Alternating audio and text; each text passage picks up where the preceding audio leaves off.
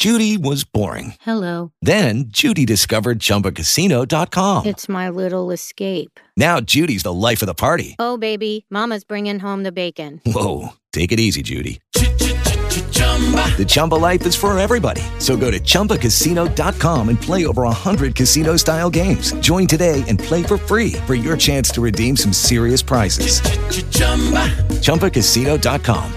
No purchase necessary. Void where prohibited by law. 18 plus terms and conditions apply. See website for details.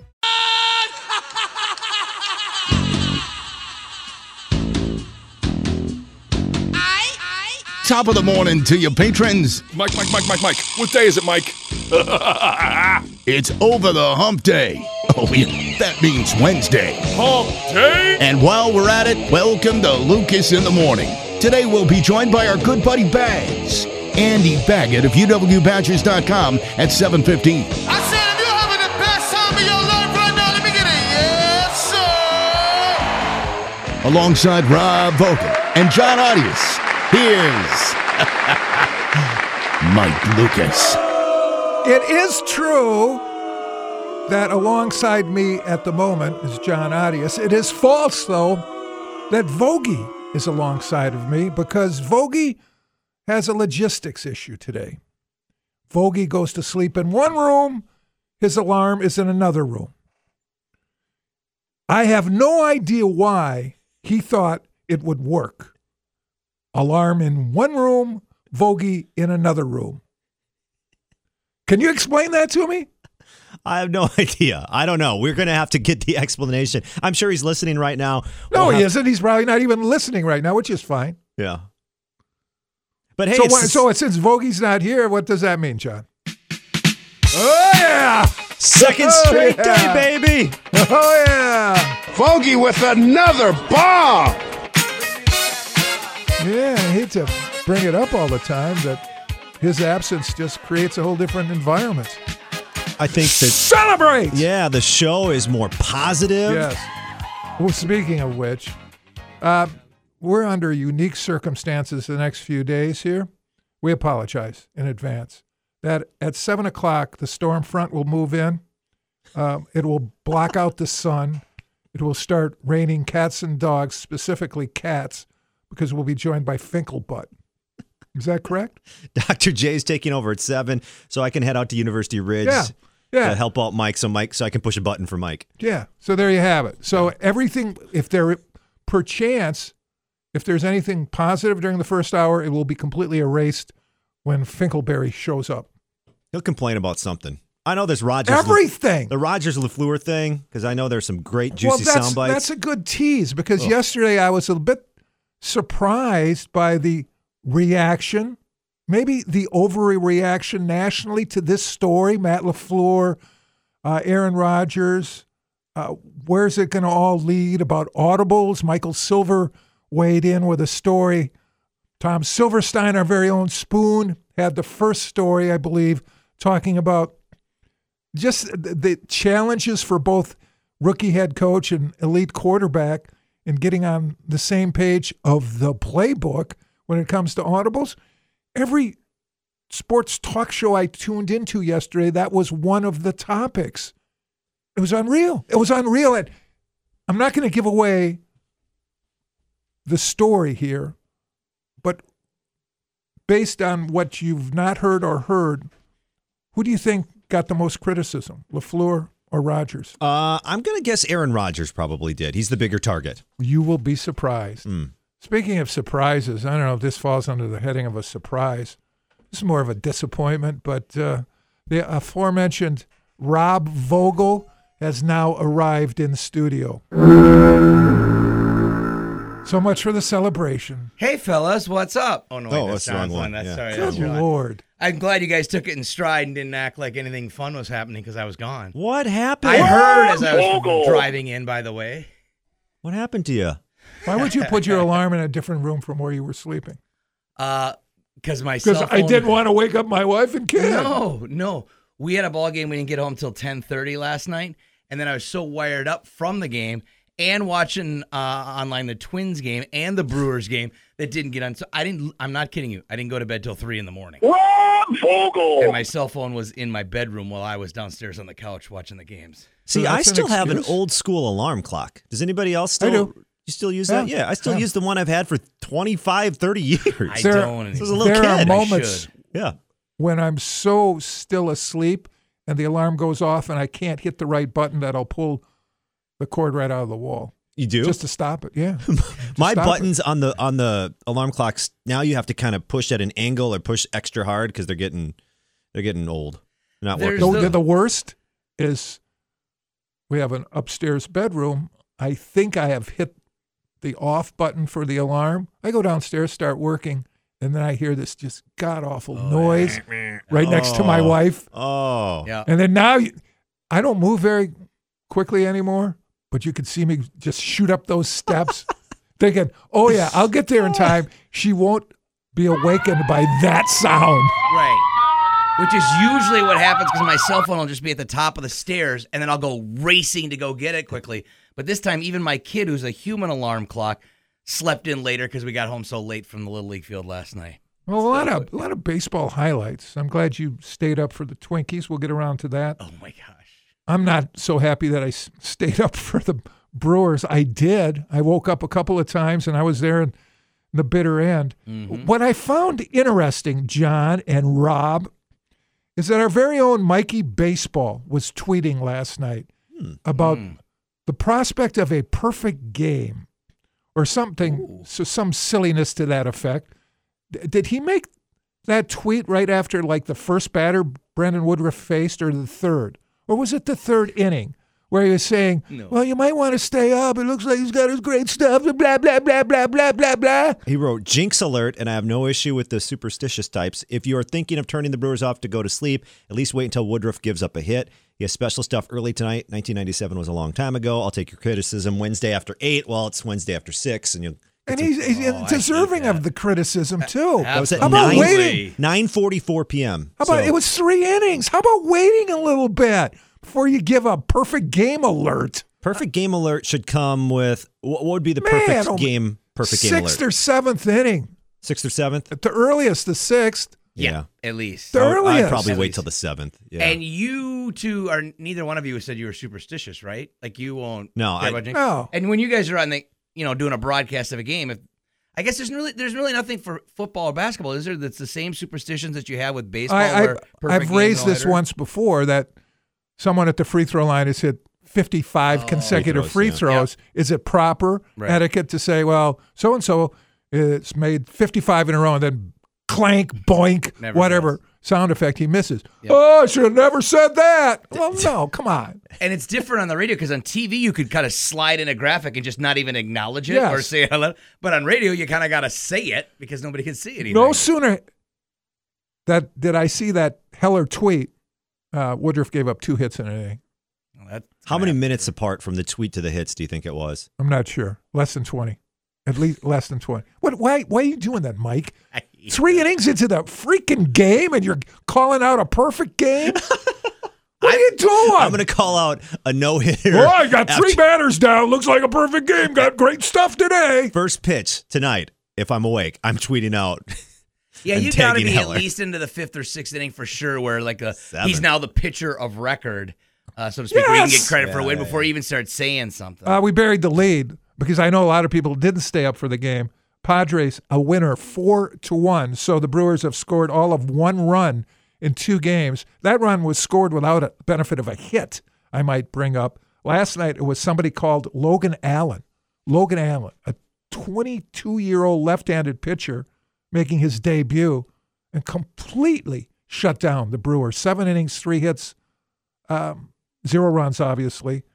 He he's got an inner backstory time. cool story. Backstory. Did you read this story? Well, I didn't know any of it until all of a sudden I, I, because like I said, I got home late from the uh, little league game and I flipped it on. So I'm like, why is John Cena there? Real What's quick, they're going showing- on? Oh, then the- yeah. the whole What? story. I'm like, this is John really Cena, cool. What? the wrestler. Yeah, Yeah. I know of him. He's buddies. Oh, He was wearing his jersey, number 54 Padres jersey. He lost a bet. A And dollar. Was it a dollar A bet? dollar, and he was there to pay it off. So he- here's the AP story. Um, this guy, Logan Allen, was warming up in the bullpen before the game, and a fan handed him a button with a picture of uh, Logan and his brother Philip, who's uh, dealing with cerebral palsy, and he couldn't be there to watch Logan pitch. So that emotionally, you know, that that hit some chords. And then John Cena, who's who's friends with Allen, um, met in a steakhouse, a Tampa steakhouse, and Hello, it is Ryan, and we could all use an extra bright spot in our day, couldn't we? Just to make up for things like sitting in traffic, doing the dishes, counting your steps, you know, all the mundane stuff. That is why I'm such a big fan of Chumba Casino. Chumba Casino has all your favorite social casino style games that you can play for free anytime, anywhere with daily bonuses. That should brighten your day a little. Actually, a lot. So sign up now at chumbacasino.com. That's chumbacasino.com. No purchase necessary. VGW Group. Void were prohibited by law. See terms and conditions. 18 plus. January of 2018, I was in the owner's box rooting for this Logan Allen, and the Brewers didn't have a clue against him. Couldn't do anything. A bunch of double plays bailed him out. That was pretty impressive. The- One of the lone highlights again was a home run. This was off the bat of somebody they just called up. Somebody the Padres just called up from the minor leagues from AAA El Paso, El Paso on Monday. Here, let's listen. Right-hander set, 0-2. There's a high fly ball to deep right center field. Car rushed. Ball going. Long gone, Francisco Mejia. Welcome back to Petco. That's how you add on.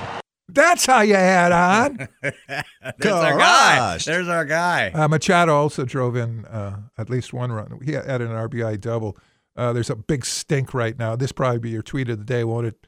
MLB uh, umpires union upset over Machado. Did you see some of the tweets from them? I, I Pretty well, I saw the ridiculous stuff. initial ones that are linked to mostly to the stories. Oh, my stories. about it, that goodness. they What were- are they saying They're about just Machado? overreacting to Machado. They call it a workplace violence when he casually brushed the umpire over the weekend, which has led to the one game suspension, which has led to Machado appealing, which is why he was playing or has played the last two nights. Except that he's not a first time offender. I understand, but He's that wasn't workplace violence. I- you want know. workplace violence? I know. I'll give you that too, because you're you're due some. I know. You're deserving of some workplace violence, I buddy know, boy. but- Why would they pick on like okay? Because Machado gets no sympathy There from have anybody. been he shouldn't. a ton of hotheads that go after umpires. I mean, it happens like every night in baseball. Why did they single out Manny Machado? But it goes both ways. This see that they're right in the midst of a negotiation now between uh, the umpires and Major League Baseball. How many aggressive umpires have we seen this year already, especially involved with the Brewers? Right, that home plate umpire. What's his name? Mike Editro. What what was his name? I can't even think of his name now. Mm. Who just got who, who just challenged everybody in the Brewers dugout Right. consistently. These guys are always, or not all of them. Some of them are so overly aggressive, they create their own problems. I think. I think. Last night it was uh, wasn't it CB Bucknor behind the plate? Who stinks. Well, yeah, he does, but he also gave he gave some uh, uh, some slack to who was it for the Pods got rung up. One of the guys got rung up on a bad pitch late in the game, the eighth, and he could have ejected him because he tossed his bat, and that's usually a no no right away by an umpire. But he let him go, and Bucknor never took off his helmet, never addressed it, just kept staring straight ahead. Well, that that's you know what that tells me that he knows that he sucks.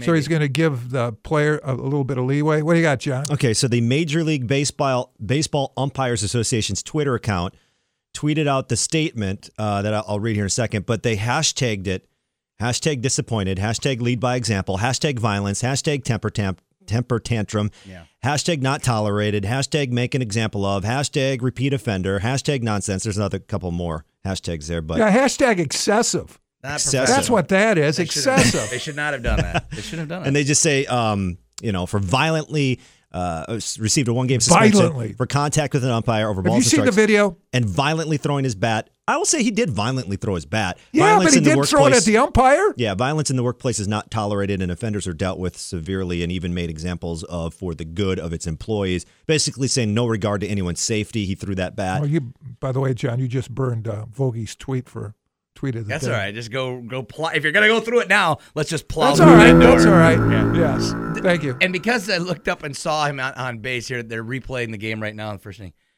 Fernando Tatis Jr. is spectacular at shortstop, and he has got a. We can make all the plays. Can he? Wow, has he got an arm? Wait a minute. him.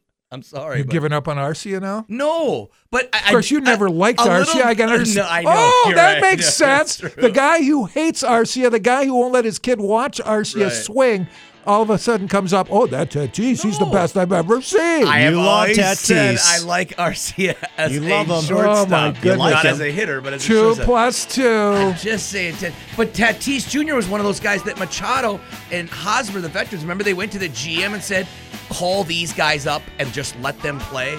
Quit protecting and waiting for their contract. They're too good. We need them here now." Then Tatis Jr. was one of those guys. So we have some other highlights explaining why Vogie here didn't get much sleep last night. Oh. For one, fanboy. Well, we'll we'll share that with you. Also, uh, the reaction to the Lafleur slash Rodgers slash Audible question, conversation, discussion. It's just it's it's veered out of control nationally with pundits all weighing in. And John, I already teased this. You'll be surprised whose side they take, whose side they take in all of this. That much more coming up on Lucas in the Morning.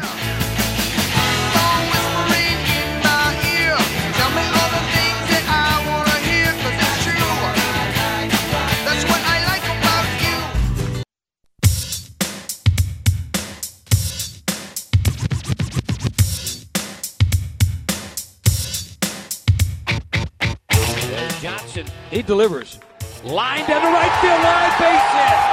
Hanging, breaking ball. Arraez, touches home plate.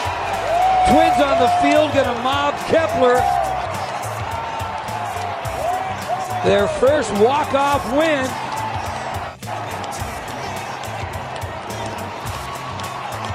So the Twins walk off the Boston Red Sox in the bottom of the 17th inning, 4-3 here at Target Field. What a stinko call that was. What was that? It's horrible. Welcome back to Lucas in the Morning with Vogie and Audius. All right, explain that. Here you go, 17 innings. Kepler wins the game against a five-man Red Sox infield, 4-3 Twinkies over Boston, five hours, 45 minutes. The game ended at 12:55 this morning, and that's the call to punctuate what had happened. Dan Gladden probably wanted to go home. That's former Goodness. Twin and now Does he suck? Yeah, well, he's not. He's a former ball player for starters. So understand. he's usually an analyst, Well, but so is Bob Uecker. Yeah. okay. Well, they were different in their careers. Got no answer In their for that, play- do in their ya? playing careers, they were a little different. But yes, he's not Mister Excitement in the broadcast. Boy, what when it a comes to that. downer. But it's 17 innings. The game was. I, I don't know what hour of the morning that thing finally ended. He I, just did, were to you go listening home. at all to me? Didn't I just say 12:55 the game Oh, got over? yeah. Twelve fifty-five Remember, this I'm a little morning. Yeah, Can I hear. Dan Gladden again, just But- just to try to? we got to listen to All right, this. yeah. Well, maybe All right, not. go ahead. I'm, go ahead, but I'm not listening. Go ahead. You tell me when it's Johnson. over. He delivers. Line down the right field line, base hit. Hanging, breaking ball. Arraez, touches home plate. Twins on the field, gonna mob Kepler. Their first walk-off win. Yeah. Come on, pick it So up the here. Twins walk off the Boston Red Sox in the bottom of the 17th inning, 4-3 Hmm. here at Target Field. It sounds like I was excited, but very, very tired after five plus hours of broadcasting. I don't know. That's uh, I, I know he scored the World Series winning run, didn't he? yes, he did. Off the bat of Gene Larkin. Man, Yes, he did. a little Thank you very energy. much, Night Bring a Night. little energy. Still. It and that game was like a playoff game last night. It was ridiculous how many times guys wiggled out of jams in extra innings. I mean, what, what the. Twins need, I mean, it's such a great season thus far. What they need is maybe a little John Sterling Oh, energy, I don't you it. think? No. I mean, the Yankees just traded for Edwin Encarnacion. I, Oh. I'm so curious. What kind of call will we get out of Sterling? Encarnacion homered last night for the first time as a Yankee. What do we got? What do we got? Swung on and drilled to deep right center. That ball is high. It is far. It is gone. Eddie Encarnacion's first home run as a Yankee. Una celebración for Edwin Encarnacion. And the Yankees take a 6-3 lead. That's tough All to right, say. all right. That is tough I- to pull off. All right. I actually heard that last night. Wow. You loved up it to the too. wee hours of the morning, and I'm like, oh boy, You I know what I'm in was for super. tomorrow. What a Yeah. super call. Listen to it again, but listen right away. Did you hear someone's in the background talking like that? You got it. You got it. Did you hear that? No. Listen, listen. Swung on and drilled to deep right center. That ball is high. It is far. It is gone. There it is. Eddie Encarnacion. Did you hear that? Yes, Who's that the- time I did. Who's that? Who's the that- who's that right the next to the mic saying there it is? What's her name? No, oh, that, it did sound like that wasn't her, her though. It wasn't. Was a it? woman. Was it? No, no. It sounded like an older man kind of thing. I don't know it who it was. Thought that was Now, weird. that, now that's a call. That's that's how Yeah. Gladden should have handled the call. In the rain, he hit that one last. All right, let's try one more because Okay. uh, Brewers and Cubs are deadlocked to see who's going to win the division. Last night, it was a city series between the White Sox and the Cubs, and a former Cub all of a sudden had the spotlight on him late in the ball game. Do we have that call? A high fly ball into deep left field. Schwarber turns and looks, and it's gone. Eloy Jimenez has just hit a two-run bomb. Hey guys, it is Ryan. I'm not sure if you know this about me, but I'm a bit of a fun fanatic when I can. I like to work, but I like fun too. It's a thing. And now the truth is out there. I can tell you about my favorite place to have fun Chumba Casino. They have hundreds of social casino style games to choose from, with new games released each week. You can play for free anytime, anywhere. And each day brings a new chance to collect daily bonuses. So join me in the fun. Sign up now at chumbacasino.com. No purchase necessary. VGW Group. Void were prohibited by law. See terms and conditions. 18 plus. And it's three to one White Sox. So he came over in that Quintana trade um, to the White Sox, and he won the game last night. Helped the Brewers. Brewers need a little help here because they can't find their offense at the moment. They'll get another chance today in San Diego. Yeah, it was a weird call when they scored their run last night, and Brian Anderson the call. They've scored their first run since Sunday. And whatever time just made it's like, wow, that's Uh, seems like forever yeah. ago. Yeah, it was 19 innings without one. Feels like 19 forever ago. innings without one. Uh, some minutia, baseball minutia. You always like baseball minutia, don't you, John? Love it. Oh, John. Oh, oh, I love too. it. John Anything doesn't. I- yeah, that's All the- right, Charlie. Charlie Blackmon. We've we've talked about him, haven't we? He's got a beard. A little In fact, bit. he will. He looks. Let's be honest. He looks a little bit like Finkelberry. Yeah. Or Finkelberry looks a little bit like Charlie Blackmon. So Doesn't he? much so that you commented when Joel came in, was it yesterday? Hey, I see you had four hits or Yeah. whatever it was yesterday when he had the big game. I don't know why Joel doesn't go uh, as Charlie Blackmon for Halloween. Yeah, he should go to Denver and sign autographs. Yeah. Sort of be like the, Oh, the yeah. like the fake Kawhi Leonard. He He, should could be put on the a fake Charlie Blackmon. Jersey and a hat. No, Yeah. you know what we should do then this year? We should send Joel and John to the All Star game. They could double as I'll be Zach Davies. Davies, and Blackmon. Yes. They, are both going to be All Stars. You're gonna have to shave. Yeah, I'll- uh, that's fine. I'm going to look it up. Where's the All Star game this year? You guys walk the streets. Cleveland. Oh, Cleveland. Oh, we can do you that. You two walk the streets of Cleveland. Yeah, Pilch sign can drive there. He's from Sign Ohio. autographs. That would be a great bit. All right, so Charlie Blackmon had three hits Yes. again last night. Let's do that. So here, here's what he's done: four for five, four for seven, four for six, three for six, three for five. How about that? That's uh, the three plus hit streak is the longest in 50 years in Major League Baseball. So that's five straight. The all-time record is six, held by George Brett in 1976. How about that? During his That's eight game during his eight game hitting streak, uh, Charlie, don't call me Joe Finkelbutt, is hitting 571. 571. Now that's minutia, isn't it? George Brett had a lot of hitting records. He Oh, was yeah. a pretty good hitter. I, I would have thought his later, what was it, So- 80 or 791? So Rod Carew did it five times as well. Yeah. You weren't here yesterday. I was going to bring it to your attention. I don't know if you noticed the game before last night in Minnesota. Mhm. Both Tony Oliva and Rod Carew were in uniform in the Minnesota dugout. They got uh, clearance from the league to honor both those guys, which was it was neat for me, and I'm sure you being the fanboy, it would have been exciting if you saw it. Or not. I'm not sure you saw it or not. Was it on Sunday? Which day was it? I 'Cause thought that- it was Monday. Wasn't oh, it? was it Monday? Okay, they, maybe they were in. They're probably in town because the day before they had honored Joe Mauer and retired yeah, his yeah. So, number so they're, seven, but they're in. This thing is, they're in uniform in Yeah. the Twins dugout. How cool is that? That's Yeah, it's awesome, awesome. actually. Right? That's amazing. because they've both been hitting coaches or special instructors over these. I got Tony Oliva's autograph uh, one year. Here's an idea as a, like a little promotion. I don't know how else a we could tie this in. Yeah. You have uh, one series a year at home where one of your all-time greats gets to sit in the To be dugout. honorary captain. Honorary captain. He Yes. you, you get camera shots. You interview him. He's in the dugout. He's reliving the Who would be reliving the good Brewers' first honorary Robin Yount. captain? Who? Robin Yount. No, Yeah. Hank Aaron. Could they put Hank Aaron? Yeah, you could use Hank Aaron. Hank Aaron for sure. Then Robin Yount. Yeah.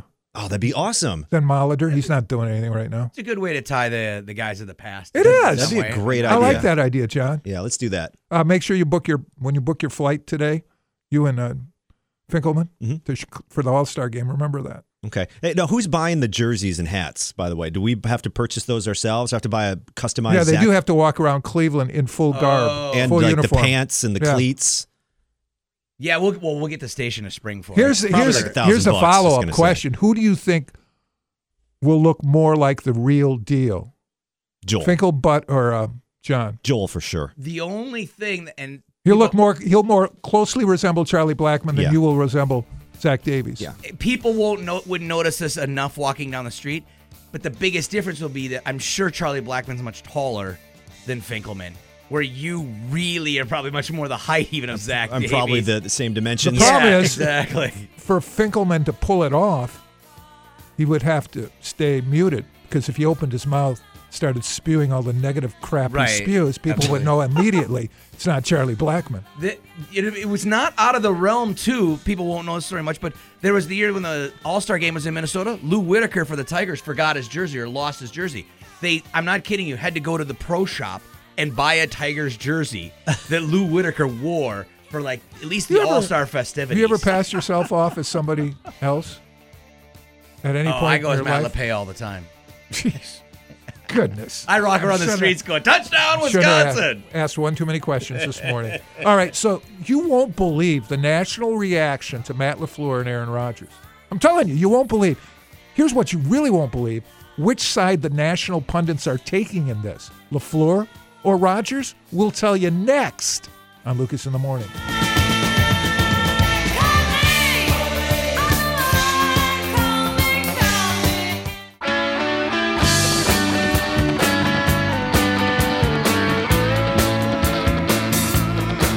Skip, this is a power struggle here. You see what's going on? I can. Aaron Rodgers is but Aaron, he's like, I'm in charge. Run the play I call.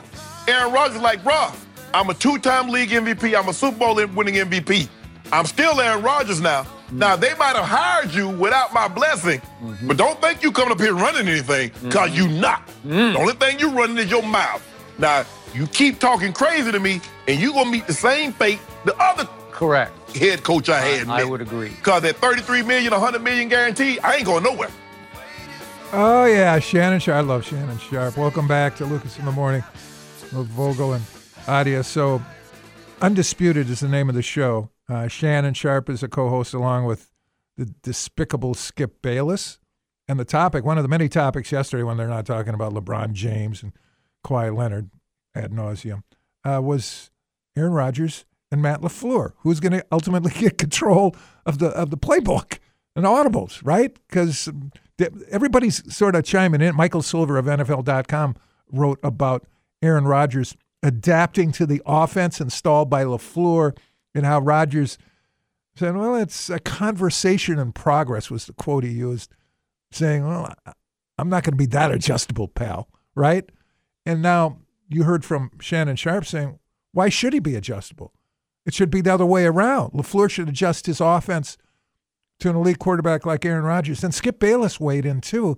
And guess whose side he took? Let's listen. Here's the point about Matt LaFleur. So, two years ago was the first time he was the offensive coordinator under Sean McVay. You're not the offensive coordinator. No. I'm sorry. You you have little to nothing to do. It's just a figurehead kind of position. Right. You you attend the meetings and listen to what Yeah. Sean says, right? Correct. And Sean calls all the plays, so stop it. But he was the coordinator last year in Tennessee for one year. And what did they do? They finished 27th in points scored in the league. Yeah. Only 32 teams. That's not very good. Not. And they finished 29th in passing yards. So he wasn't exactly lighting it up. I'm not a big Mariota guy, but, Right. but still, you know, that's that off that resume, you got hired as the head coach of Aaron Rodgers' team. Thank you. All right, he had facts to support his argument, didn't he? That's what you ask for. Facts. I think You my, backed it? my, Sort my of. bottom line with this is don't you get the feeling that, okay, is Matt LaFleur really going to just sit there and say, no, my way, my way, my way? And I understand the coaching, you want to establish dominance, whatever. Or don't you think he's going to at some point say, oh, well, we can do more of this? Or let's let it, he's going to adapt. Don't you think coach, great coaches can adapt? And don't you think Aaron Rodgers is probably not saying, "Bruh, I I don't called the audibles here. This is my." They, they, you know what this is? This is a June made for talking heads controversy. They don't have anything Oh, it's NFL related right now, so they've got It's to terrific. manufacture. That you're right. And, and back to, to Aaron Rodgers. So don't you think at some level Aaron Rodgers is thinking to himself, listen, man, I'm 35. I'm not going to sit here and complain and waste the end of my career away. I'm going to try to make this work. I'm going to be strong in my convictions and say what I think is going to say. And I'm going to talk to my head coach the way I think I can now because I'm an established MVP quarterback. But he's not going to like waste the next five years of his career. Here's what Aaron Rodgers told Michael Silver as far as his ability to recognize defenses uh, and call plays, his audibles on the line of scrimmage. Uh, that's not like a humble brag or anything. That's just a fact, Rodgers is saying about that ability to recognize defenses. There aren't many people that can do that at the line of scrimmage, what I've done over the years. I mean, obviously, Tommy can do it, no doubt. Peyton could do it. Drew can do it. Mahomes will be able to do it. Ben has called the two minutes drill for years. There are a few of us who have just done it. It's kind of second nature. And that's just the icing on the cake for what I can do in this offense, to quote Aaron Rodgers. Right. It's that's why it's perfect. There's just enough truth in all of this. I mean, is Aaron Rodgers stubborn and really smart and really talented? And could there be they're both both coach and player are are going to have to come to a meeting of the minds. They're both going to have to compromise a little bit. Yes. And so, can you take a side on either side of this argument and really make it into a controversy you want? Yes. But you set it up perfectly because this is in the wheelhouse of every pundit. All right. So, one of whom, Damien Woody, former player, played a lot of years in New England, uh, looked at this this disagreement, not a dis- discussion between LaFleur and Aaron Rodgers, and took an entirely different perspective on it. Let's hear from Woody. What jumps out to me is is Aaron Rodgers coachable? You know, he, he's been so accustomed to doing it his way. Obviously, he got Mike McCarthy fired basically. Now, you know, now in a new head coach. And listen, it's June. I don't think anyone's going to jump off a ledge by those comments by Aaron Rodgers. But I think there has to be some. They got to build some trust between the head coach and, and, and Aaron Rodgers in this particular situation. I think with any player, particularly a, a player the caliber of Aaron Rodgers, can a coach put me in the best position to succeed? Right. Can he make me better as a player? And I think that's that remains to be seen. So it's really a, it's a trust issue going on right now. With That's got to make Rodgers bristle if he heard that. Someone suggesting he's not coachable. Is Aaron Rodgers coachable? Oh, oh you know my. who the first person I was saw write an article or comment on it? The Aaron Rodgers hater of haters, Mike Florio. That's the first one. I'm like, Of course. oh, this is gonna get legs and take off because Florio is from Pro Football Talk is definitely gonna get this thing going. John, should we come back with a little soundbite from John Smoltz? Let's do that. Let's do that. Smoltz will be playing in the Am Fam. He also has some takes on the Brewers and their pitching staff. That's coming up next on Lucas in the Morning.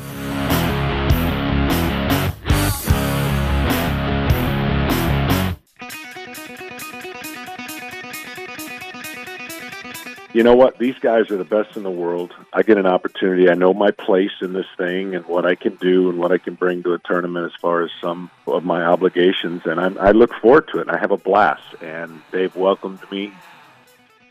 Smoltzy, John Smoltz, talking about the Am Fam. He'll be competing in Madison this weekend. Welcome back, Lucas the Morning.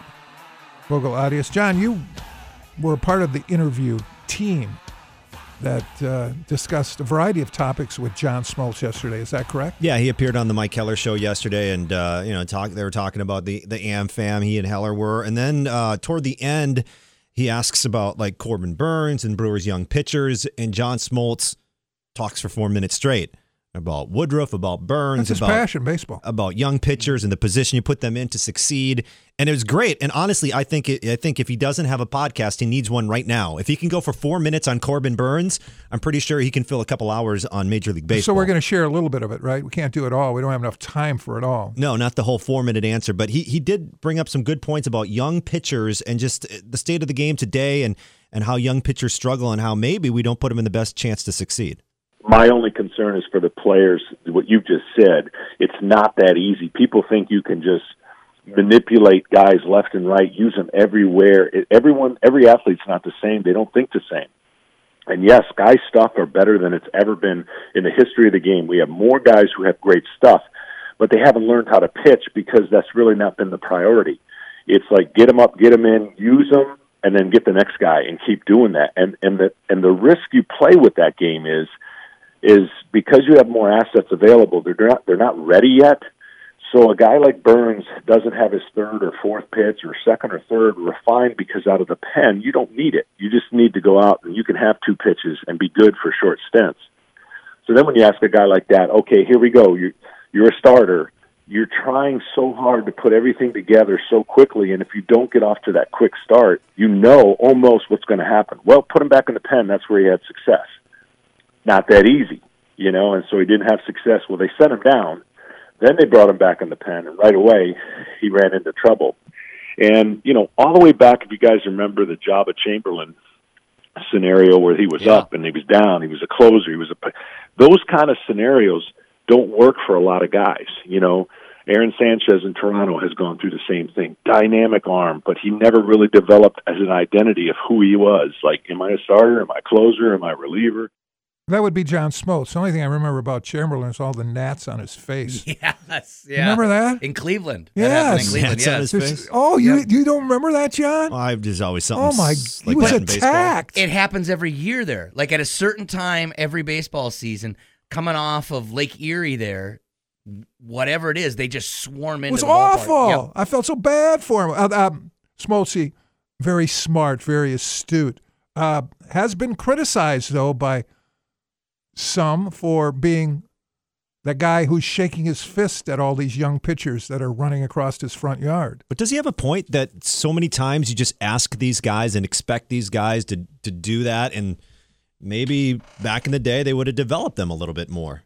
Maybe, but there's a lot of guys who's maybe the going the back and forth is the problem, but Johan Santana, I can think of a number of guys. They all started out in the bullpen when they first came to the major leagues, and then they gave them some time to get their feet wet, and then became great starters or very good. well, is it fair to say though, the perception at times of Smoltz, who I think is tremendous in what he does as an analyst, Mm-hmm. is that he's a little bit too old school for a game that's changed. We saw that last year when the Brewers and the Dodgers were going at it. Smoltz was not a fan of the opener and and the Brewers bullpen by committee approach and break and a, a bullpen Well, I- day that they had, all that sort of thing. He didn't he did not like it at I all. watch some of your team fanboy, and Jack Morris is the same way. Mm-hmm. Right. With some with with his, with his analysis. I just heard Jack Morris yesterday on the radio, and here's, here's was his line about. it. He goes, "Nobody has ever said I'm going to the ballpark to see that reliever. Nobody's ever said I'm going to see that closer. They want to see the starter. They want to see the superstars, and they want to see the starting pitcher that day pitch a good game. How did Chamberlain even throw a pitch? Oh, did you finally know, see oh, it's the video? isn't How, it? there's like it all over his face. Yes. Like, how do you even concentrate? The attack of the net. You ever try to hit a golf ball and like a mosquito goes by your ear and like everything's done? You can't even hit the ball. I got to reset. There's like a thousand gnats on his face. I wish I we had somebody who who knew what they were talking about. Well, first of all, they wouldn't be listening to this show if they did. But it seems to me, just an observation, that there are more gnats right now than ever. At least in my backyard. I don't know if you guys have gone through that or not. Oh, I was They're- wanting some gnats away the other day. Yeah. Just this year? Do you think it's because Yes. we've had such a wet spring? It's been ridiculous. Does that have something rain to do with got. it? Maybe. I don't know. I'll Google wet spring and gnats and see what I come up with. All right, second hour of the show we'll come up with Andy Baggot around 7.15. Then an author, author, author, Paul Banks, who wrote a lot of books, has written a lot of books. The book we'll talk about is No, I Can't Get You Free Tickets. Hey, real Uh, quick. NPR from Illinois just this month getting bugged. Wet spring has brought more gnats and mosquitoes. there we go. go. See? That's all I needed. What a I public my service we provide people. Bag at 7.15, Bank 7.30. Much more coming up on Lucas in the Morning.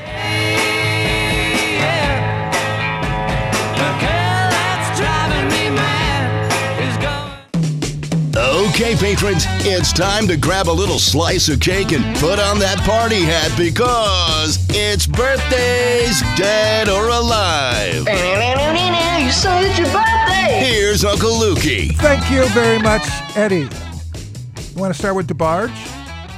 Mark DeBarge, 60 today. A week, Wait, two weeks, a month. one? We no, it is. But we just had DeBarge because then you were asking who DeBarge is, and we went through all this. John did was we- asking that? Yeah, I don't That think sounds John. about knew, right. Yeah, John didn't know who DeBarge was. John, do you know who Is. Jacob DeGrom is? Never heard of him. 31 years old today. He's going to be making about $31 million a year by the end of his contract extension. He signed five years, 137.5 million. He pitched last night, I believe, Yeah. for the Mets, eight and a third innings. Uh, Mets win 10 2 over Atlanta. Pete Alonso hit another home run. One of the bright young stars in all of baseball. Mark it down, Pete Alonso. John. Pete Alonzo. Is there going to be a theme to birthdays that everybody has a duh in front of their name? DeGrom, DeBarge? No. Okay. No, because we're going to go right into the four seasons here. And Tommy, oh, DeVito, Yeah, we did. You lied. There is a theme. 91. 91 to, he's 91 years old. 91. I checked too. He ain't dead. Yeah. Still kicking. Yep. So it's Dirk Nowitzki, 41 years old today. One of my favorite players, I think, of all time because of his unorthodox way of scoring. It's tough watching him this Gangly, year. And his off per- one foot. Well, this year, yeah, it was tough watching. him. And he's he's just got a funny, fun personality. Yeah, yeah. he's he enjoys he enjoys funny. the sport, enjoys himself, Yes. which is the way it should be. Uh, Lou Gehrig would have been 116 today. Lucky Land Casino asking people what's the weirdest place you've gotten lucky? Lucky? In line at the deli, I guess? Aha, in my dentist's office. More than once, actually. Do I have to say? Yes, you do. In the car before my kids' PTA meeting. Really? Yes. Excuse me, what's the weirdest place you've gotten lucky? I never win and tell. Well, there you have it. You can get lucky anywhere playing at LuckyLandSlots.com. Play for free right now. Are you feeling lucky? No purchase necessary. Void where prohibited by law. 18 plus. Terms and conditions apply. See website for details. Lou Gehrig, 116 today. What was his nickname? Go You ahead. think what John do you knows? think? John, do you know No, his John nickname has is? no idea. Uh, the uh, something horse. The Iron Horse. Iron Yes, Horse. there you go. the pony, The Iron Giant. the Iron Giant. That's a movie, I think. Uh, Al Wilson, not with us, 80 years old, but his songs will stay with us forever. Yes, it will. Yes, they will. Yes, he will. John, who was the Yankees' first baseman before Lou Gehrig started his Uh, Wally- record? Wally Pipp. Oh, very good. All right, nice. I didn't think he'd get. I mean, that. I know You're a trying little to bit fool about John? sports. Ah, I didn't think You're he'd trying know to take I didn't think he'd advantage know of it. I- John? I didn't think you know that. Uh, John's the Wally Pipp of this show. Jim Slaton, 69 today. You ever hear Jim Slaton? This is Quiz John Uh, yeah, he's a pitcher. for. Who do you pitch for? Tigers? I don't know. He did. Yeah. But also for Brewers. Oh, yeah. There you 12 go. of his 16 years spent with the Milwaukee Brewers, 77 All Star. One game four in the 82 World Series against the Cardinals. That Jim Slaton, in case you were wondering. Come that on, Jim Slaton. Uh, David Pollack, you like him? I do. As an analyst for ESPN, 37 years old.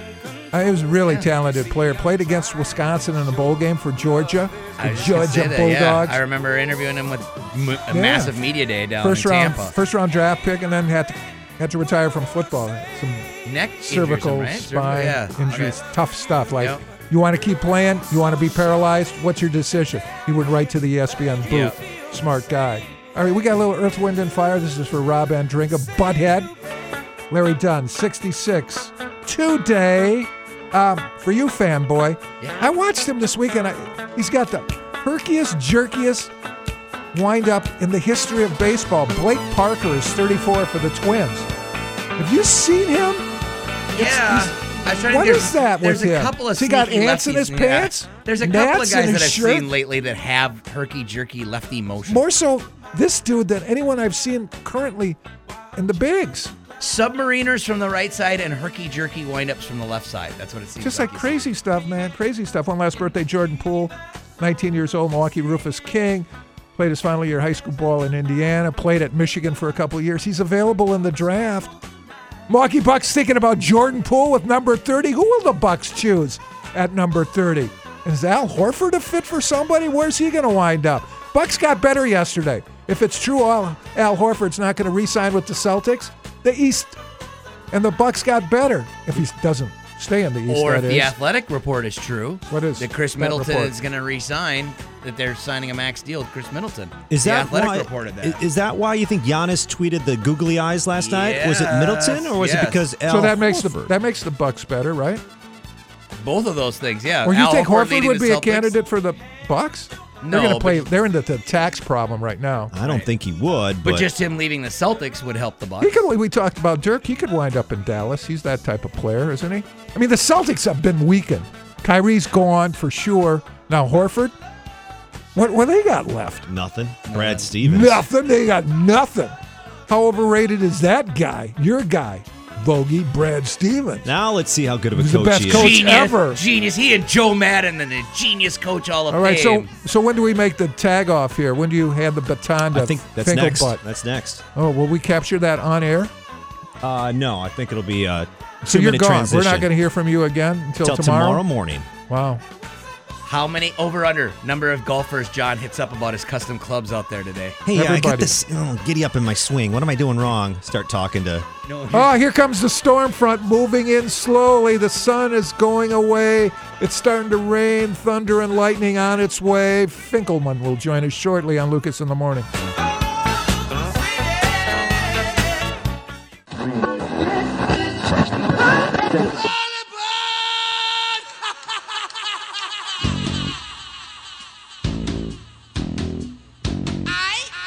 Top of the morning to your patrons. Mike, Mike, Mike, Mike, Mike. What day is it, Mike? It's over the hump day. Oh, yeah, that means Wednesday. Hump day? And while we're at it, welcome to Lucas in the Morning. Today we'll be joined by our good buddy Bags, Andy Baggot of UWBadgers.com at 715. I said, if you're having the best time of your life right now, let me get it. Yes, sir. Alongside Rob Vogel and John Audius, here's Mike Lucas. Now, Vogie, the definition of a good trade is when both sides win. All right. So I want your opinion on this. We just traded John Arias for uh, for Is there a doctor in the house? I'm a doctor. Eh, what's up, Doc? Hello, everybody. It's been a what do you bit. think? How would, how would you rate this deal? Uh, this is the band getting back together, but it's one of those VH1 specials Oh, when they all goodness. broke up and went their separate ways. This is Herschel Walker, and I am Herschel Walker. It's raining in the studio. Oh. Oh my goodness, it's raining and the storm cloud is hovering right above us. Feel the pall come over this entire studio. oh, you guys are too nice, man. Just you guys are too Charlie nice. Blackmon returns. Yeah. Suddenly, everybody stinks, and we should fire them all. Yeah, they're all terrible. That's right. Get Shaw out of here. Oh for two last night. Unacceptable. And of course, right on cue too, the last piece of video I saw before he came into the studio was about that minor league home run derby where the guy did the ultimate bat flip and he threw it almost. were- in We're not going to start with field. bat I flip. He almost No. threw it over the wall. oh, Dr. J must be coming But in. since you brought it up, are you okay with Team USA and its and the way it handled its Yes. 13 to go route of uh, Taiwan? You were okay with the Yeah. celebrations for I- goals so 11, 12, and 13? I, I just real quick on that. I I think some some of the celebrations that we were talking about, people. Uh, I think it became a talking point without people actually watching what the celebrations were to some degree. A, a lot of the celebrations weren't bad at all. It wasn't like they were doing choreographed dances with ten different women. Like it, just. Some of them were scripted. I think it was a little overblown. So I yeah, so I what, never you- you- over the top, you would say, no, no, no, no. I'm saying I think the reaction to it was over the top. I, I think at some point Well, you're but- scoring a goal in the World Cup. You're going to celebrate. That's what it I, is. I thought the reaction was over the top, Yeah. both defending and ripping it. Yeah. Okay. Yeah. I mean, that's that's honestly Both sides it's were over the probably- top. It's probably fair. You're, you're you are probably spot on. And then, okay, so in game two, when there was the plate I golf love, I love clap, that. were you I okay with that? Yeah, thousand percent. I wish they'd have just left it alone. Then it would have been the story would have been Yeah. done. Now they brought it back when Yeah. it didn't need to be. I it, it would have been done. Whether you were for them or against them in the celebrations in that initial argument, just let it go and well, let here, it be here- done. Then here's a So polite golf clap for the Milwaukee Brewers finally scoring in San Diego without the benefit of a hit. Do we have the final call from last night? Pray tell. Uh, we Pray do. tell. Let's hear the fight. It's a short but not so sweet one. Listen. Fastball, strike three call. This ball game belongs to my San Diego Padres.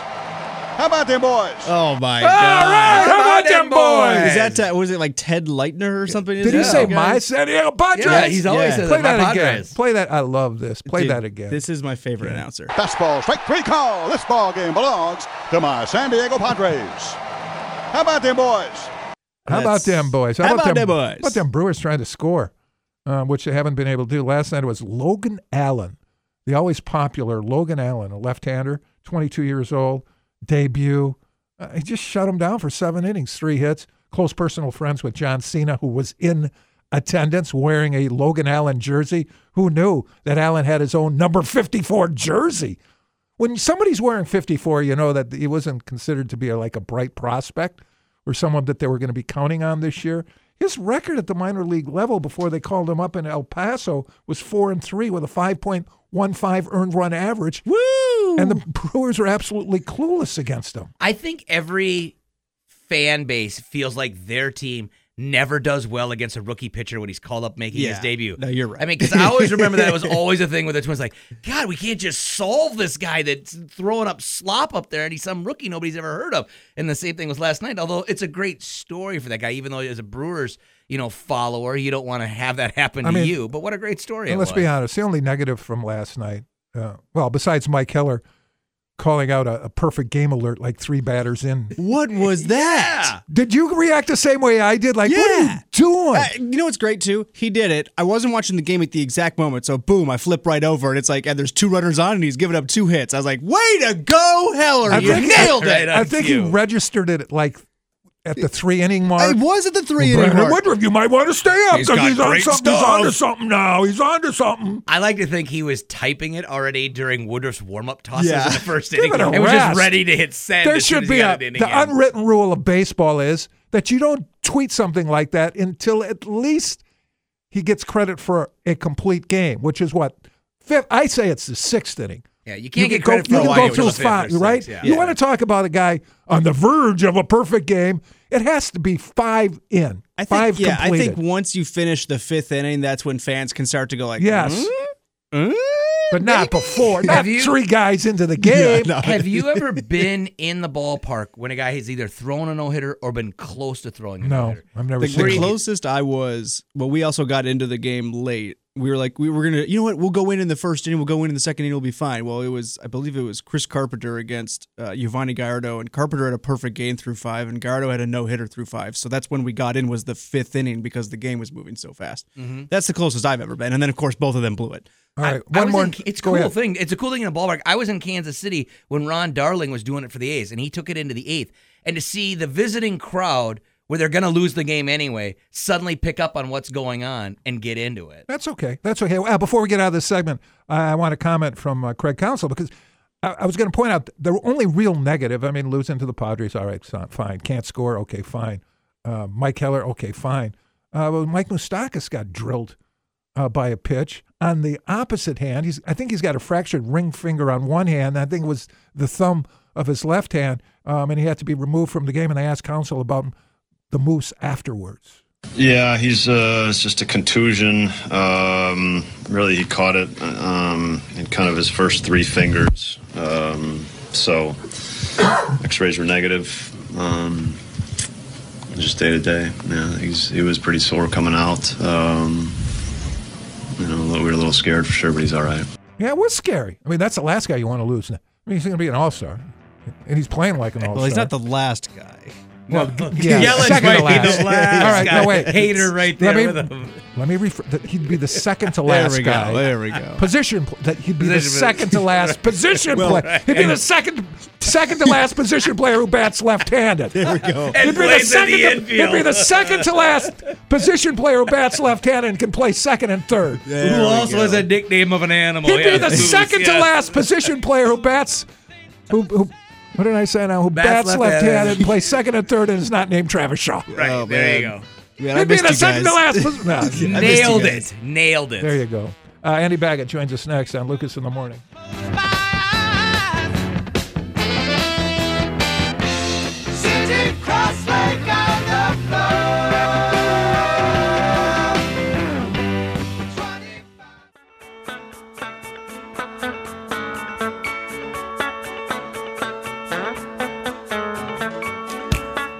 The middle of a very busy schedule, traveling. I'm in the midst of a 28 out of 30 day on the road uh, journey, and it starts here in Wisconsin. And as soon as it ends, I go to London for the Red Sox Yankees, and then my journeys take me to the All Star game and then to Lake Tahoe. So I'm finding a way to um, figure out my game on the fly. That would be the life of a baseball analyst slash golfer, John Smoltz.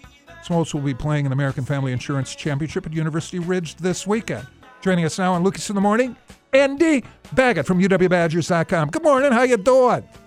I'm good. Are you guys okay? Yeah, we're okay. This uh, golf tournament has been more than okay for the community, hasn't it? Oh, I would say so. I and I would think that uh, all all parties involved would say so. It's uh, I, I I looking back on it, I can't say I was skeptical about it, but it, it it's it's one of those events that uh, you could see where there might be some struggle somewhere along the line, but uh, there haven't been because it's been so well run.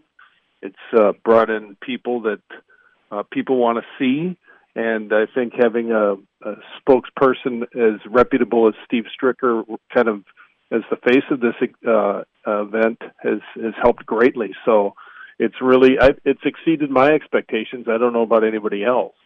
I heard uh, Smoltz in an interview talking about uh, his golfing career now, if you will, that that's become his his passion besides his broadcasting. And he mentioned that here's a guy who's a Hall of Fame pitcher, been to in one World a World Series title and been to numerous others. All these accomplishments he's had in the game of baseball, but said his greatest individual accomplishment was qualifying for the U.S. Senior Open recently.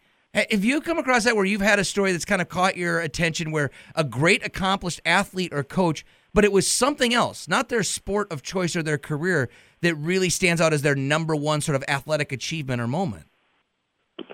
Off the top of my head, Rob, you you ask these really really good questions that require a lot more thought than I can give to them. Sorry about that. Yeah. Uh, Well, no, no, no, Andy, no, let but me there- let me follow up. Were you covering the Brewers when Robin Yount made some early noise about joining the golf tour? Remember that? Oh yeah, I, I was not covering the team back then, but that was definitely a moment where he was. I don't know if that was more uh, curiosity about the golf tour because he is. not He's he was. I don't know to what degree he's, he's golfing now, but uh, he was very good at the time, and and it was. I don't know if he was bored with losing. I think that was a factor in it, and and uh, but he did think about it. Yes, that that's a, that's a quality example. Well, another would be Kenny the Hawk Harrelson, who who went out and Oh, of course. and I, why did I think of Kenny the Hawk Harrelson right off the top of the right? show? I Of course, that you did, but you just didn't tell us. That's what what happened. No, I, I no that. Uh, explain Kenny the Hawk Harrelson. What it what, Was he? He was a what prodigious home run hitter.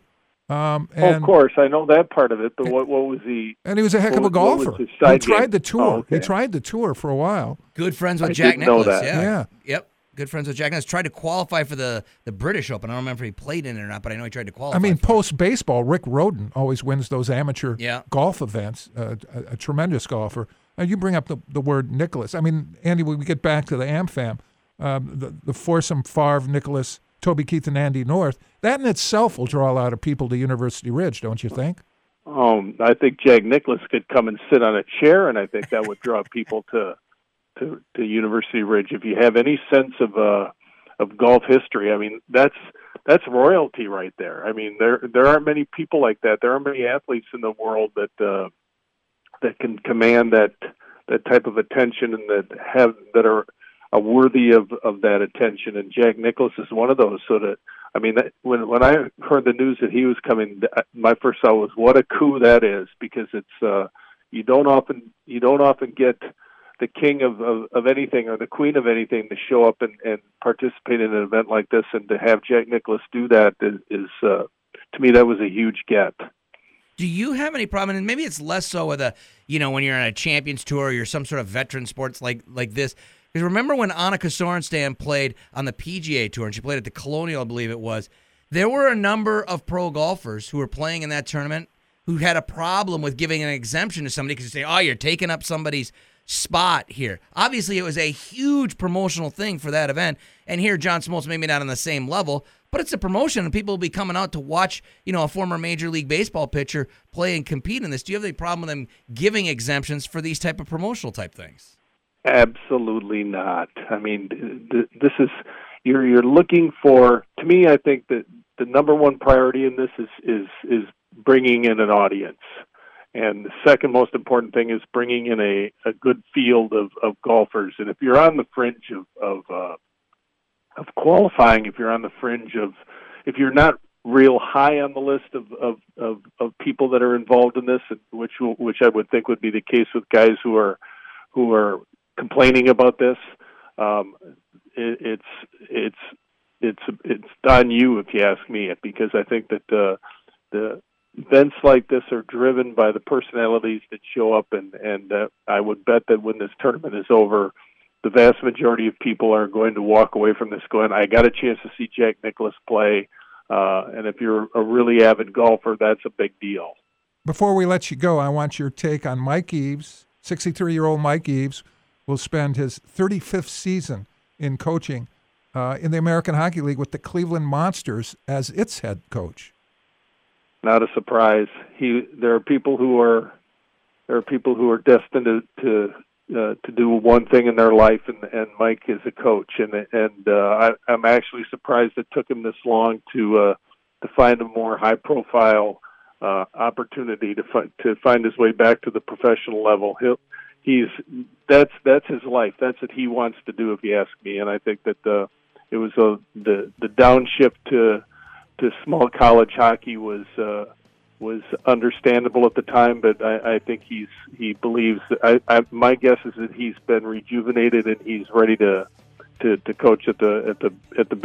Lucky Land Casino asking people what's the weirdest place you've gotten lucky? Lucky? In line at the deli, I guess? Aha, in my dentist's office. More than once, actually. Do I have to say? Yes, you do. In the car before my kids' PTA meeting. Really? Yes. Excuse me, what's the weirdest place you've gotten lucky? I never win and tell. Well, there you have it. You can get lucky anywhere playing at LuckyLandSlots.com. Play for free right now. Are you feeling lucky? No purchase necessary. Void where prohibited by law. 18 plus. Terms and conditions apply. See website for details. At a bigger level than he than he had been for the last couple of years. I believe Geoffrion is in the front office in Cleveland. You aware of that, Andy? I, I'm not, but if, if that, would explain a lot of things. I know Blake and, and, and Mike were uh, had a had a unique relationship, a, a very respectful relationship, obviously from coach and player, but it was a little bit more than that. And and I think that uh, uh, if, if Blake has got if his fingerprints are on this, then then that's uh, then that's a uh, I'm very understandable given their relationship. You'll enjoy this too. Another Badger connection in that Cleveland is the affiliate of uh, Columbus in the NHL, the Blue Jackets, and the uh, and the Columbus associate general manager slash senior vice president of hockey operations is Billy Zito. Yep, and he's and he's a very hot commodity in in the in the NHL. Former as far as Badger assistant.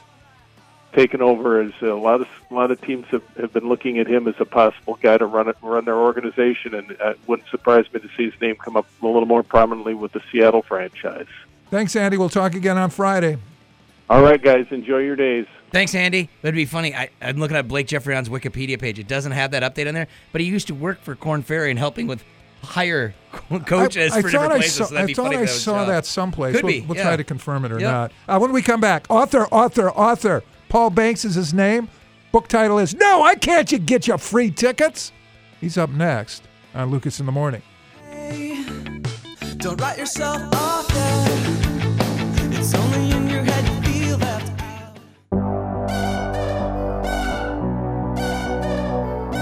Welcome back to Lucas in the Morning. These are the words from a Chicago reviewer, a book reviewer, quoting If you enjoy a snarky take on a sports personality, this is your book. If you enjoy someone ripping the band aid off a rumor or pointing out the painfully obvious, this is your book. If you enjoy the lighter side of Big Ten hot takes, this is your book. The book's title No, I Can't Get You Free Tickets. The author, Paul Banks, joins us now. Good morning, Paul. How you doing? I'm doing great. How are you? Not too bad. So was the critique accurate? Was it accurate?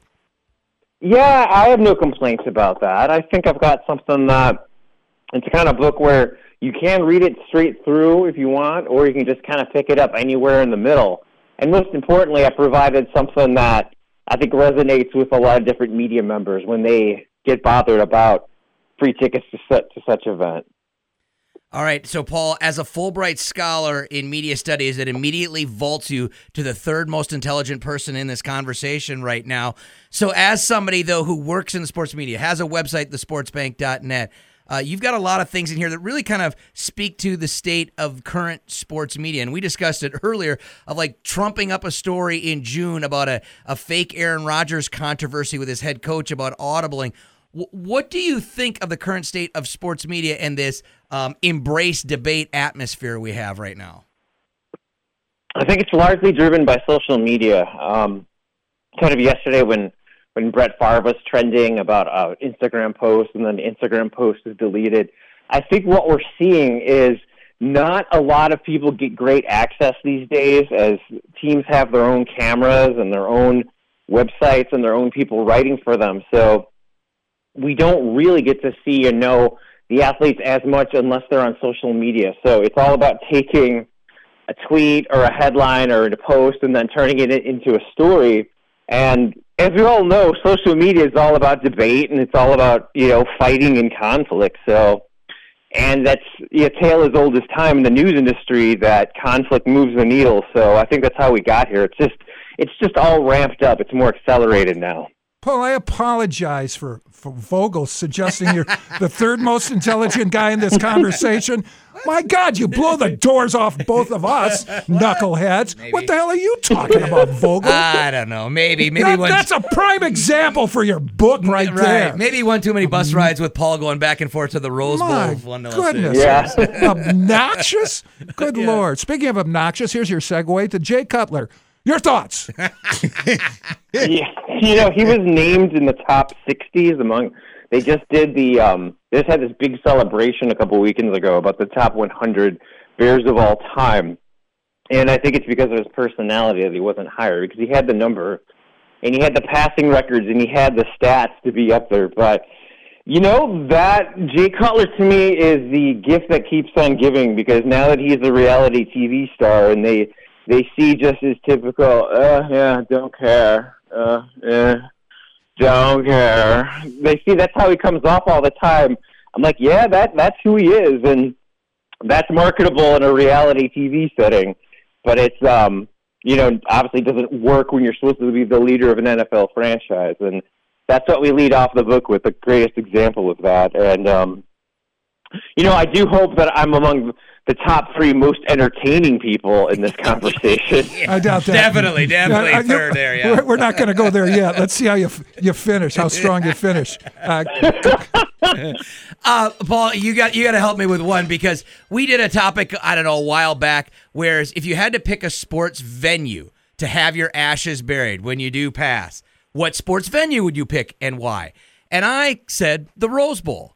And I gave my ris- li- ris- list of reasons. Walk out of the studio, and I'm not kidding. I get hammered by two or three people in media who said Augusta National or wherever this place. But I know you have a little blurb here in the book, uh, the book titled "No, I Can't Get You Free Tickets," about the Rose Bowl being one of the most beautiful places on earth.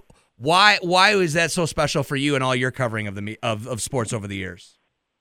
Well, I think as as us being Midwesterners, we know that to get to the Rose Bowl, you have to earn your way. And you know when they when they do the little narration in the pregame, they, they you know they talk about how this is kind of like a Shangri La that frees you up from winter, and it's New Year's Day, and it's the the idea of new hope and starting again, and it's always sunny, and you've got the mountains, and you've got the sunset, and college football to me is the greatest game on earth, and always will be, and I can't think of a more perfect setting for it's not only is it picturesque but just the idea of what it represents. Just watching it as a kid um, i've got a lot of great quotes from kirk herbstreit in there because i think he said it best when the only thing that's missing is spielberg saying all right we're rolling. Because as he said you've got the 80000 extras on hand. I mean it is the stuff of cinematic dreams for sure. The book is No, I Can't Get You Free Tickets. To the author, Paul Banks, thank you so much for joining us this morning. well thanks for having me guys this is a lot of fun And Paul, where can we get the book? uh, Amazon.com, and it's available in paperback or in Kindle. Good luck with it, Paul. Thanks again. Thank you. Thanks, Paul. Uh, when we come back, very special guest, Jerry Kelly. Jerry Kelly will join us next on Lucas in the Morning.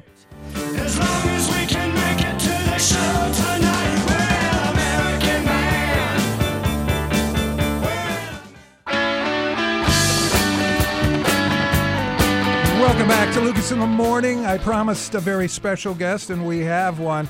And I apologize to him right now for waking him up.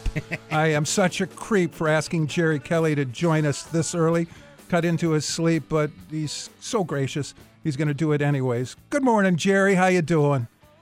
Morning, Luke. How are you? Not well, I didn't think I'd didn't think I'd make it. I didn't think you'd make it either. I am so proud of you. Terrific. Thank you again. Um, the AmFam Insurance Championship Uh, what's it mean to you in the time that you've been around it? Oh, it's just so cool what uh, Steve and American Family has have put together. Uh, it, it's really cool. I mean, we tried really hard, you know, to get something in Madison and Milwaukee, you know, just Wisconsin in general, just trying to bring golf back. And because we were really sad when GMO left, obviously.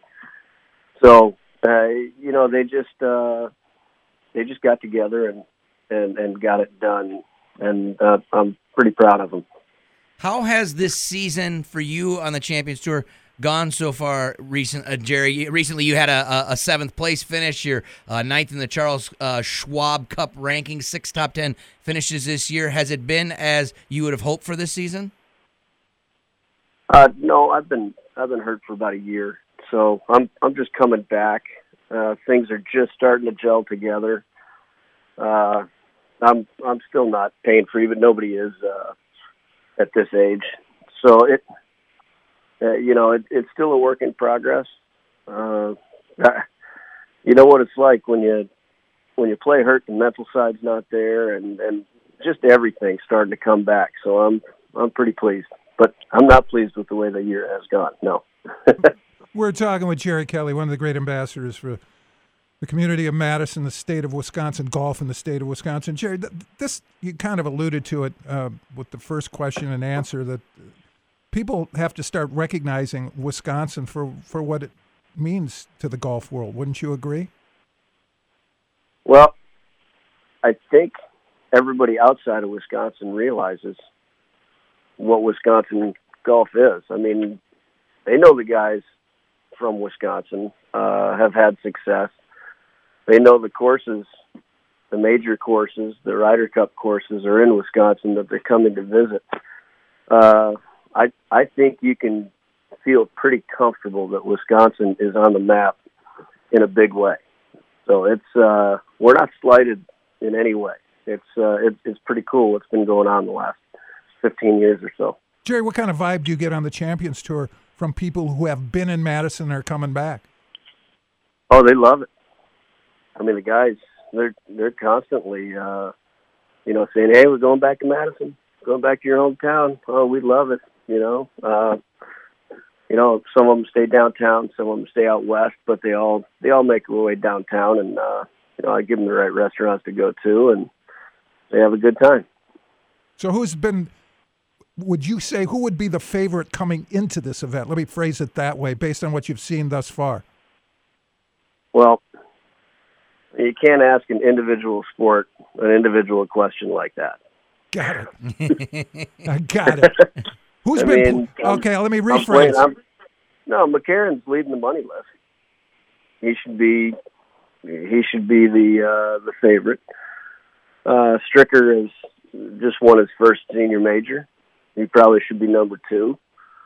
Uh, eh, you know, but I'm going to do my best not to let either of those two beat me or anybody else. So, uh, you know, we go out there. Uh, the competition is is strong, and the mental side of the competition, none of us have have backed down. I mean, there's no there's no playing for second out here at all. Ev- Everybody's going really low every single week. We know what we have to do. And when you have to go that low every single week, very similar to the PGA Tour, you're not going to win every week. Uh, but I, you know, I'm trendy. I'm ready. Well, that's that attitude, man. You've had it forever, right? Doesn't that start emanate from hockey? Your hockey playing days. You're a grinder. You're a gamer. You're not going to give an inch. Well, let's put it this way: if those two guys had numbers, I'd know their number, and I'd look for them in the corners. There's no question about that. That is terrific. That is so Jerry Kelly. One last thought, Jerry, before we cut you loose. And again, thank you so much for getting up and visiting with us. Uh, Jack Nicklaus is going to be here playing uh, in the Celebrity Foursome. Um, any any stories, any times that your career has intersected, you've had a chance to be around Nicholas? Sure, he was captain of the President's Cup when I was down in South Africa with him, and uh, I knew Gary Nicklaus, so I've I've played a few rounds with Jack, and uh, I mean, let me preface this by saying every time I see him, it's still really humbling. I mean, it took me a long time, and a lot of times him saying, you know, it's Jack, it's Jack, you know, and it was always Mr. Nicklaus. But uh, once I turned fifty, I, I gave myself that uh, that pleasure of actually calling him Jack. But uh, I remember the first time I played with him. I'm teeing off in the first hole, no problem. Hit it right down the middle. Hit it past him. Of course, he was about seventy at that point. No, he was young. He was younger than that, but uh, and I had a seven iron into the green after he knocks it, uh, you know, on the green, and I just flat out chunked it so bad. you just you just look over at him, and he gives you that wink, and it's just like, oh yeah, everybody does it with you, don't they? Terrific. But uh, I mean, having him here is is unbelievable. I mean, you get the chills meeting the guy. I mean, he's just the greatest ever. So it's it's uh it it was a great pull for Steve. I'd be remiss if I didn't ask you last thought. uh, What would it mean to win this thing for you? Well, uh, I mean, this is like a major to us Wisconsin guys. So, uh, you know, it'd just be huge in the heart, and that's uh, that means probably more than anything when it's uh, when it's that close to your heart. Uh, might be the favorite win. Jerry, thank you again for getting up and joining us, and good luck this weekend. We'll be looking forward to watching you play. All right, thanks a lot. Thanks, Jerry. Jerry Kelly. uh, I, I just so hope that he gets a chance to maybe win one like this, right? To win a tournament, the tour, right in his hometown.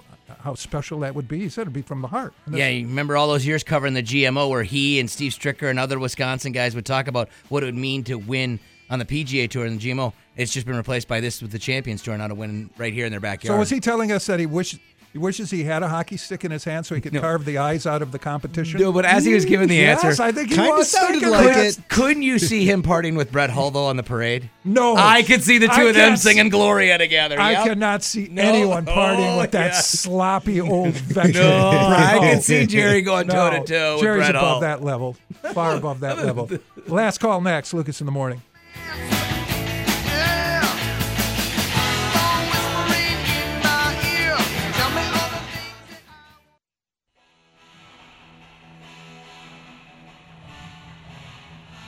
Welcome back to Lucas in the Morning. Last call. Uh, another shout out to Jerry Kelly. Thank you so much for joining us this morning, pulling back the curtains on that.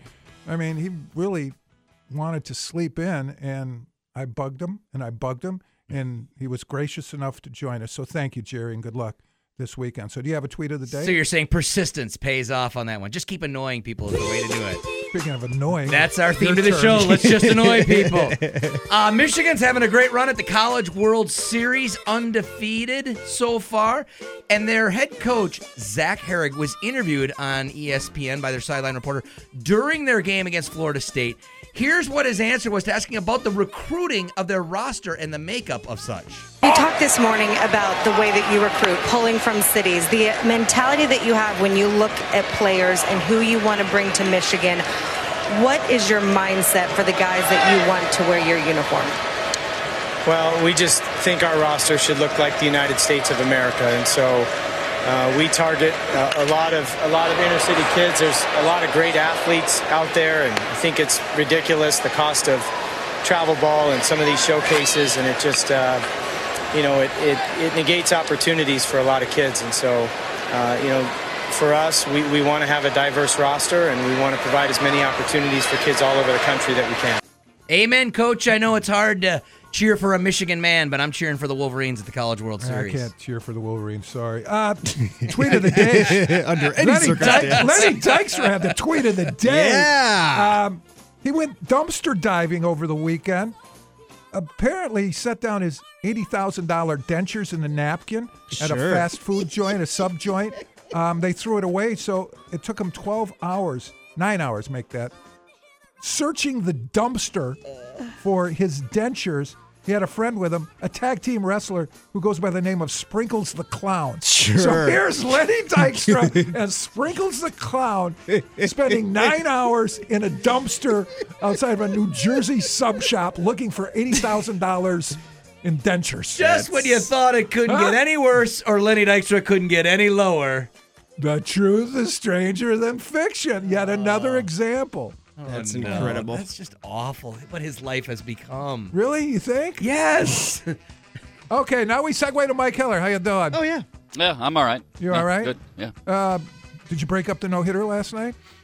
With Uh, no. I, With I, your I tweet? didn't. I, I, did not. did. It was uh, a ground ball that uh, Hernan Perez tried to backflip. yeah, that was what Three up the batters into the game, and you're talking about a perfect game. I think you, I think you just cursed him. I think Yeah. you did. Let's try and get our facts straight next No, time, that- Luke. that- that's that's a reality there. The facts were straight. You you you blew it. You blew it for Woodruff and the Brewer fans. Yeah, I'd be right. That- coming after you with exactly. pitchforks, Yep, man. you're on to me. You got it. Yeah, thank you. Will you be chipping and putting during the show? Yeah, thank you very Not much. today. Uh, and thank you for listening to Lucas in the Morning. It is Ryan here, and I have a question for you. What do you do when you win? Like, are you a fist pumper? A woohooer, a hand clapper, a high fiver. I kind of like the high five, but if you want to hone in on those winning moves, check out Chumba Casino. At ChumbaCasino.com, choose from hundreds of social casino style games for your chance to redeem serious cash prizes. There are new game releases weekly, plus free daily bonuses. So don't wait. Start having the most fun ever at ChumbaCasino.com. No purchase necessary. Group. Void were prohibited by law. See terms and conditions. 18 plus.